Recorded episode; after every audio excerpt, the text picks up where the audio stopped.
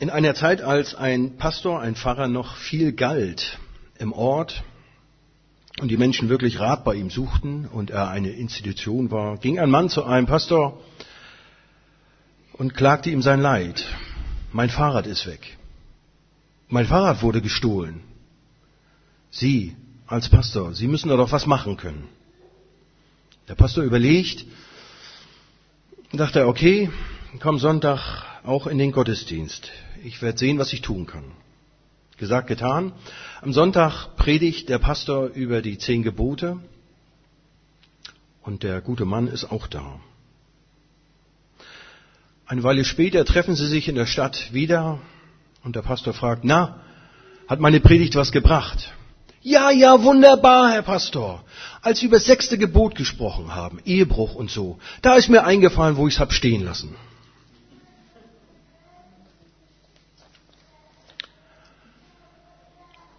Ja, man kann kurz drüber nachdenken. So sind wir, so bin ich, vielleicht auch du, vielleicht auch sie. Es ist mächtig was los in dieser Zeit. Corona, Inflation, Krieg in der Ukraine.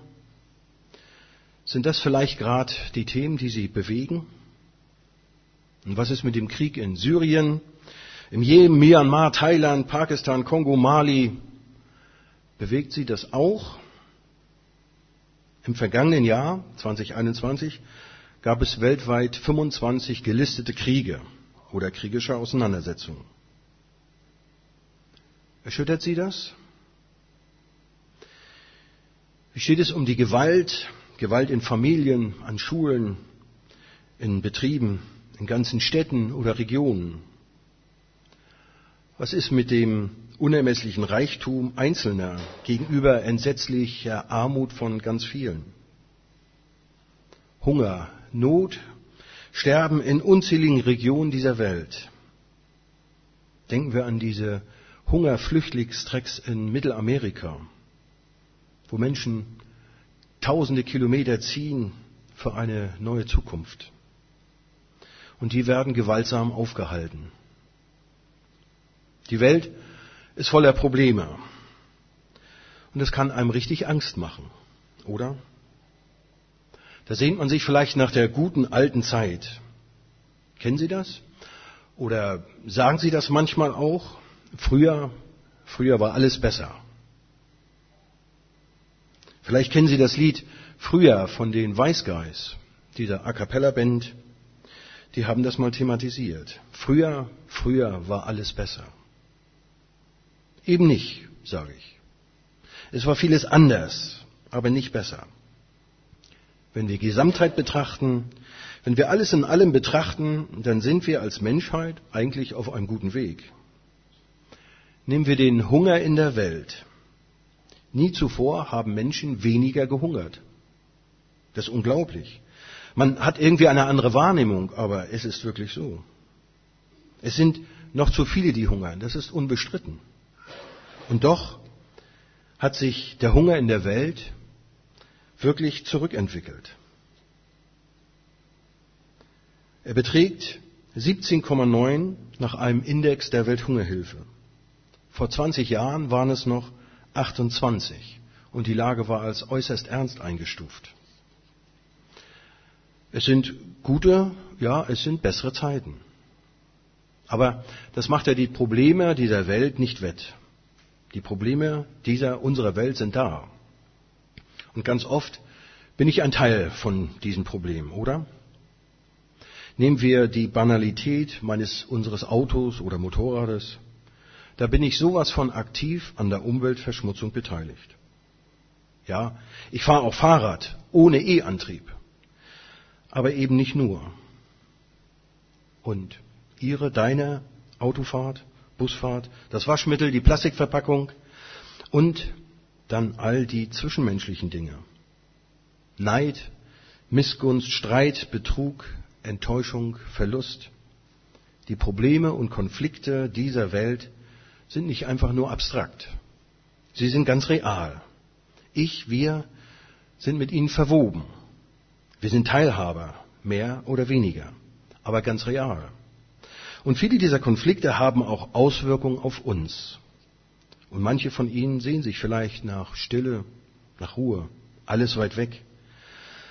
Eine heile Welt, die dann, wo alles in Ordnung ist. Und es diesen einen Moment gibt, um Kraft zu schöpfen. Diese Welt ist ihrem Ende gewidmet, sagen die einen. Andere hoffen, dass die Erde gerettet wird, wenn der Mensch endlich weg ist. Egal wie sie diese Welt betrachten. Chaos und Untergang lassen sich irgendwie nicht leugnen. Und in dieses Chaos spricht Gott seit allen Zeiten, fürchte dich nicht. Fürchte dich nicht. Das ist eine der wesentlichen Aussagen der Bibel. Fürchte dich nicht. Und das meint nicht, dieses fürchte dich nicht nach dem Motto, es hätte schlimmer kommen können und es kam schlimmer. Nein, die Intention ist, fürchte dich nicht, du bist bei mir in meiner Hand geborgen. So spricht Gott. Du bist nicht verschont vor den Wirklichkeiten und den Unbilden dieses unseres Lebens. Aber deine Seele, das, was dich wirklich ausmacht, das ist bei mir sicher. Fürchte dich nicht. Denn trotz diesem Durcheinander, diesem Prophezeitenende, gibt es ja ein Gegenüber. Etwas, was sich Chaos und Ende entgegenstellt. Neue Pflanzen und Tiere werden entdeckt. Immer wieder passiert das, dass Wissenschaftler, Forscher neue Pflanzen und Tiere entdecken. Unglaublich. Das zeigt mir, wie wenig wir wissen und wie viel noch zu entdecken ist. Neues Land entsteht durch Vulkane. Jeder Schmetterling, der sich aus einer Raupe entwickelt, jeder neue Trieb an einem totgeglaubten Baum oder Strauch, jedes neue Leben, jeder neue Mensch ist ein Statement. Dennoch, es geht weiter. Dennoch, es gibt einen Aufbruch. Dennoch ist das Chaos nicht das Ende. Und dieser Strategie folgen wir meines Erachtens auch. Oft unbewusst oder unterbewusst. Wir lassen die ganzen bösen Dinge und die schlechten Sachen nicht so sehr an uns heran, nicht permanent, nicht ganz nah an unser Herz. Das Unglück in der Nachbarschaft, der Unfall in der großen Stadt, wir nehmen das wahr, es erschüttert uns auch. Doch das Leben mit all seinen Facetten geht weiter. Nehmen wir diesen unsäglichen Krieg in der Ukraine. Die Ukraine, Kiew, ist weit weg. 1300 Kilometer. Puh, da haben wir irgendwie Glück gehabt. 1300 Kilometer, das ist ungefähr da, wo ich im letzten Jahr in Schweden war. Und ungefähr Mitte von Schweden. Und so gesehen ist das gar nicht weit weg. Und kurz vor der Haustür. Also am Anfang sind alle entsetzt von diesem Krieg. Fassungslos. Aber mit der Zeit gewöhnt man sich sogar an Krieg. Und selbst die Menschen vor Ort, trotz der Kämpfe nur wenige Kilometer weit entfernt, gehen Menschen dort einkaufen, sonnen sich, treffen sich und erzählen, rauchen eine, trinken etwas.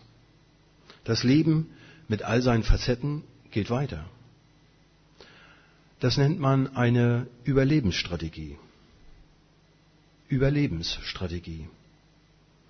Da denken Sie vielleicht an Dschungel oder Expedition, aber an uns? Überlebensstrategie als Christen, als Glaubender, als Suchender? Ist das notwendig? Gibt es das? Für mich hat Paulus in dem Text, den wir vorhin gehört haben, genauso etwas wie eine Glaubensüberlebensstrategie entwickelt. Fragen Sie sich auch manchmal, wo denn Ihr neues Leben in Christus hin ist? Das neue Leben, in dem wir wandeln, wie Paulus schreibt. Fragen Sie sich, ob Sie den alten Adam, den alten Menschen wirklich los sind. Warum trotz Taufe, trotz Vergewisserung, trotz Ihrem Ja zu Jesus, warum trotzdem schlechte Gedanken oder Taten aus Ihnen erwachsen? Sie haben nie schlechte negative, ängstliche, befremdliche, hassende, böswillige Gedanken oder Taten? schätzen Sie sich glücklich. Sei glücklich, sieh dich als besonders gesegnet an. Aber wenn doch, denken Sie dann, Sie glauben nicht richtig oder nicht genug? Zweifeln Sie an sich, an Ihrem Glauben und denken, die anderen sind perfekt, ohne Fehl und Tadel. Ich habe zu viele Menschen, fromme, sehr gläubige Menschen kennengelernt, die doch recht weit davon entfernt waren, ohne Fehl und Tadel zu sein. Mich inklusive und zuallererst. Ohne Fehl und Tadel. Das war und ist Jesus allein. Die anderen, wir, ich, schaffen es nur allzu gut, Fehl und Tadel zu verbergen. Glauben Sie mir, die sind da. Fehl und Tadel. Wieder und wieder. Der neue Adam, der neue Mensch, der Getaufte und der von der Sünde Befreite, ist nicht ohne Fehl und Tadel. Er steht nur nicht mehr unter der Herrschaft der Sünde. Doch das ist ja nicht ganz so einfach zu verstehen. Gestorben, befreit von der Sünde und dennoch Sünder. Und ich definiere Sünde hier nicht allein als das Getrenntsein von Gott. Das ist mir zu einfach. Wenn Jesus zu Menschen sagt, sündige hinfort nicht mehr, dann meint er das Verhalten, die Handlung, den Gedanken.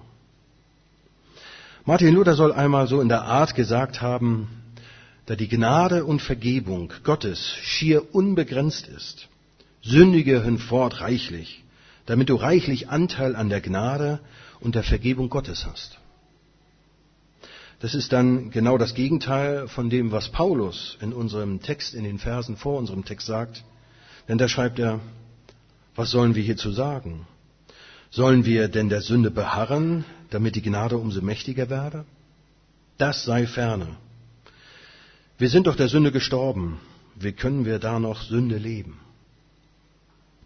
Nun, die Art, wie Luther es gesagt haben soll, das wäre nicht meine Art des Glaubens und des Lebens. Ich möchte nicht bewusst Böses tun oder denken, weil ich ja weiß, Christus vergibt.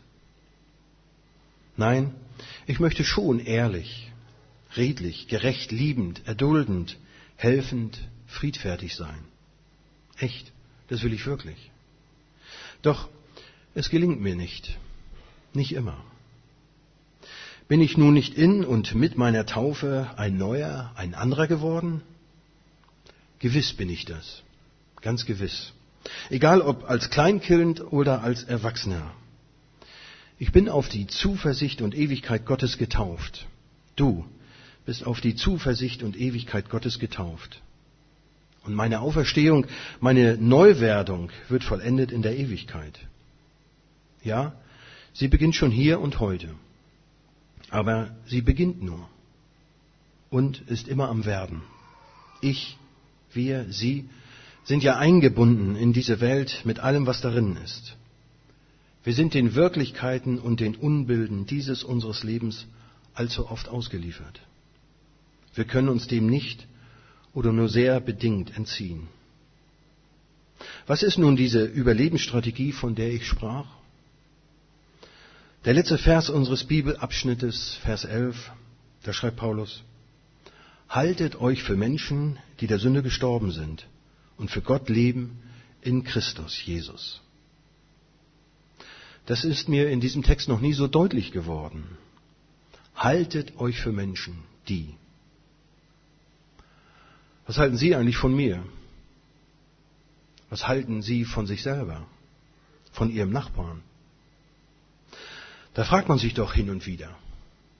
Oder diese provokante Frage bei einer Meinungsverschiedenheit. Für wen halten Sie sich eigentlich? Vielleicht haben Sie das schon mal gehört. Haltet euch für Menschen, die der Sünde gestorben sind und für Gott leben in Christus Jesus. Ich finde, Christen können von der Wissenschaft da echt was lernen.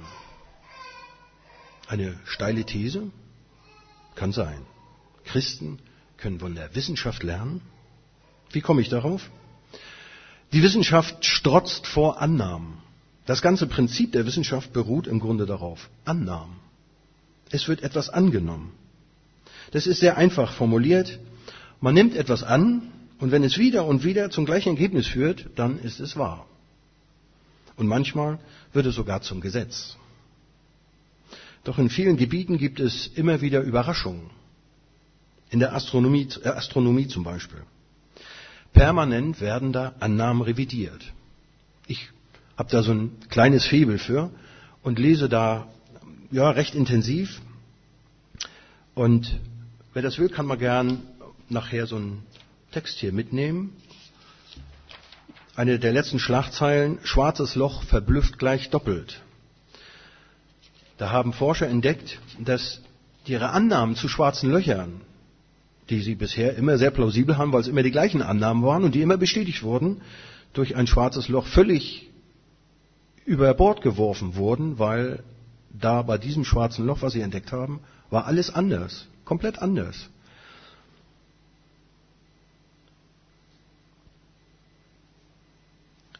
Was bedeutet das nun? Wird das ganze Universum in Frage gestellt? Wird der ganze Arbeitszweig eingestellt, weil man sich geirrt hat? Über Jahre, Jahrzehnte teilweise? Nein, man arbeitet weiter. Mit einem neuen Blickwinkel, mit einer neuen Sicht auf die Dinge. Und ich finde, das hilft uns auch als Christen. Im Zweifel, im Selbstzweifel, in der Anfechtung des Glaubens und des eigenen Ichs. Paulus benennt es ja selbst. Haltet euch für. Wenn du keinen Beleg, keinen Beweis, kein Absolut hast, wenn dein Leben, dein Sein genau das Gegenteil von dem scheint, was du als Christ möchtest und erwartest, dann halte dich dafür. Nimm es an und vertrau darauf. Ich hatte neulich ein, also neulich, ein bisschen her schon, ein Gespräch mit einem jungen Paar, was kurz vor der Heirat steht und wir, es kam auch diese allbekannte Streitfrage, ähm, Sex vor der Ehe, geht das, geht das nicht, darf man überhaupt Verantwortung in einer Gemeinde übernehmen, wenn man in einer Beziehung außerhalb der Ehe lebt? Äh, und sie sagten mir, ja, sie hatten früher ja auch Beziehungen, aber das ist alles jetzt erledigt, sie haben Buße getan und sie werden nie wieder schuldig in diesem Bereich. Es hat mich gefreut, wenn jemand das so sagen kann. Und ich wünsche den beiden das auch, dass sie reinen Herzens und reine Gedanken behalten bleiben. Dass sie nie schuldig werden in Gedanken. Meine Lebens- und Glaubenserfahrungen haben mich echt eines anderen belehrt. Denn Gedanken ist der erste Weg der Schuld und der Sünde, nicht die Tat. Jesus sagt es, der Blick, der Gedanke, da geht's los. Und wohl dem, der seine Gedanken immer, jederzeit, bei jeder Sache unter Kontrolle hat. Ich gehöre nicht zu den Menschen.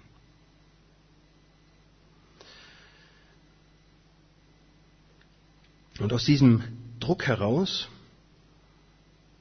geschieht meines Wissens etwas was nicht gut ist für uns Christen. Wir werden nämlich diesen Erwartungen, die wir eigentlich an uns stellen, gar nicht gerecht. Und daraus folgt nicht, selben, nicht selten eine Glaubensdepression oder gar Unglaube. Seit einigen Jahren gibt es unglaublich viele Menschen, zumindest nehme ich seit einigen Jahren erst wahr, die sich mit dem Thema Bewusstheit befassen. Entschuldigung. Positive Thinking positives Denken. Verändere dein Denken, verändere die Welt. Theologen, Wissenschaftler, Sportler, Musiker, es gibt unglaublich viele Bücher, Texte, Sendungen, Filme zu diesem Thema. Denn unsere Wahrnehmung, unsere Art und Weise, wie wir Dinge denken und bedenken, haben großen Einfluss auf unser Leben und unser Handeln. Auch und ganz besonders als Christen. Wer immer nur negativ denkt, wird negativ wenn Sie nur schlechte Nachrichten lesen oder hören, wenn Sie überall nur das Negative sehen und sich darüber austauschen? Wie wollen Sie dann auch Positives denken können? Wie wollen Sie da Positives sehen? Sie haben es in der Hand. Ich habe es in der Hand. Wir entscheiden, was das Leben mit uns macht. Verstehen Sie mich nicht falsch. Es geht nicht um die Dinge, die Ihnen widerfahren. Davon haben wir so gut wie nichts in der Hand. Und wir können das wenigste abwenden. Von einem guten Freund, ein langjähriger Kollege, habe ich gerade erfahren, so alt wie ich, dass er Leukämie hat. So, aus heiterem Himmel. Kerngesund, immer aktiv, gut ernährt, ganz gesund gelebt. Und jetzt steht er da und kann nur hoffen und bitten. Wir sind den Wirklichkeiten und den Unbilden dieses unseres Lebens ausgeliefert. Vulkanausbrüche und Erdbeben, Stürme und Starkregen, Krankheiten oder Unfälle. Das können wir doch nur mehr oder weniger über uns ergehen lassen. Und das sind nur die großen Sachen. Neben Corona und anderen Viren und Bakterien, die uns das Leben schwer machen und noch schwer machen werden, da brauchen wir uns gar nichts vorzumachen. Neben all diesen großen Bedrohungen gibt es ja auch die vielen anderen Kleindinger. Die Banalitäten und Alltäglichkeiten. So falsch ausgedrückte Zahnpastatuben, Toilettendeckel, die nicht runtergeklappt werden, Klamotten, die überall rumliegen. Und dann diese komischen Nachbarn, die so ganz anders sind als wir. Bei all dem können wir im Grunde gar nichts machen. Okay? Bei den komischen Nachbarn, da könnte man wegziehen. Und dann wahrscheinlich wieder irgendwo anders komische Nachbarn haben. Und so ist auch unser Christsein, unser Glauben. Ja, ich will ein guter Christ sein, ein Jesusjünger, ein Nachfolger. Und doch scheitere ich wieder und wieder an den Ansprüchen der Gemeinde, der Gesetze, den Regeln der Ältesten oder des Gemeindevorstandes, an mir, an meinen Zielen, ein neues Leben frei von Sünde zu führen.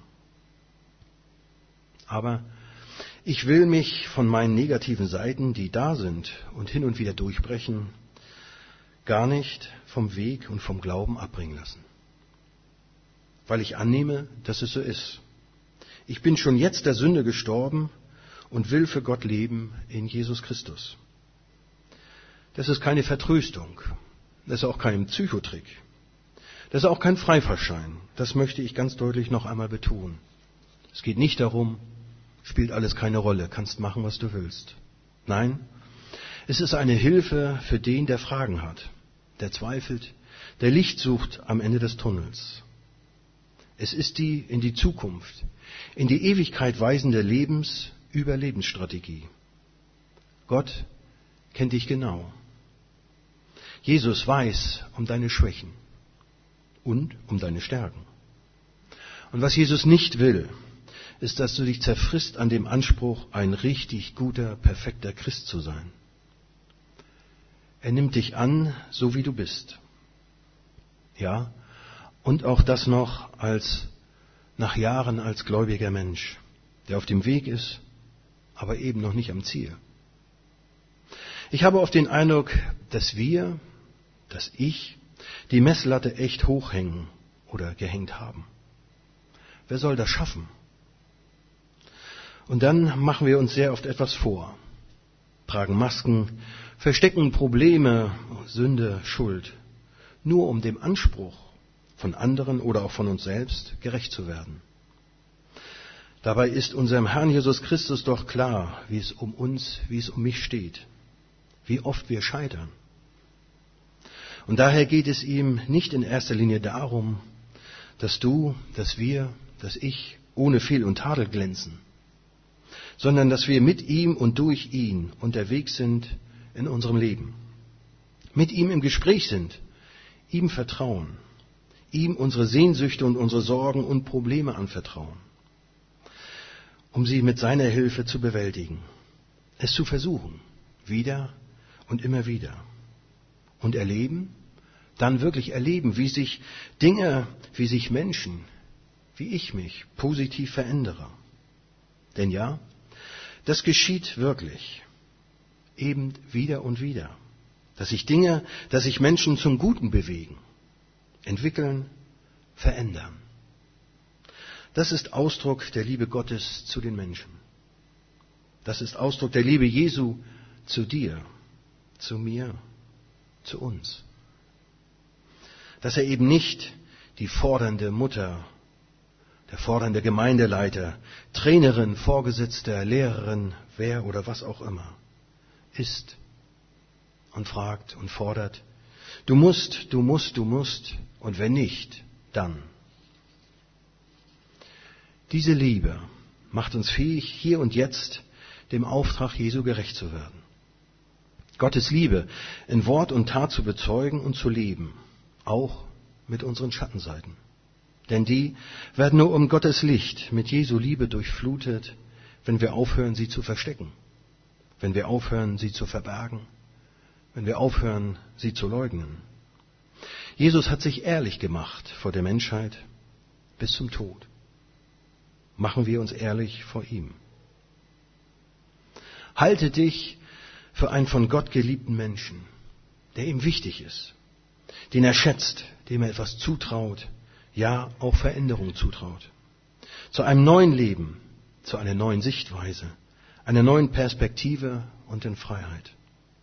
Nicht unter dem Druck von Gesetz und Sünde, sondern in Liebe, Vertrauen und Hoffnung auf die Ewigkeit, in der das Leben, in der unser Weg vollendet sein wird. Und die Kraft und die Zuversicht erwächst eben aus dem uneingeschränkten Ja Gottes zu dir, zu mir, zu allen. Ich habe dich erlöst, ich habe dich befreit, sagt Gott. Ich kenne dich genau. Ich habe dich bei deinem Namen gerufen. Du bist mein. So steht es über dieser neuen Woche. Also, Halte dich für einen Menschen, dem die Sünde, dem seine eigenen und alle Schlechtigkeiten der Welt nichts anhaben können. Und lebe frei für Gott und Jesus Christus. Amen.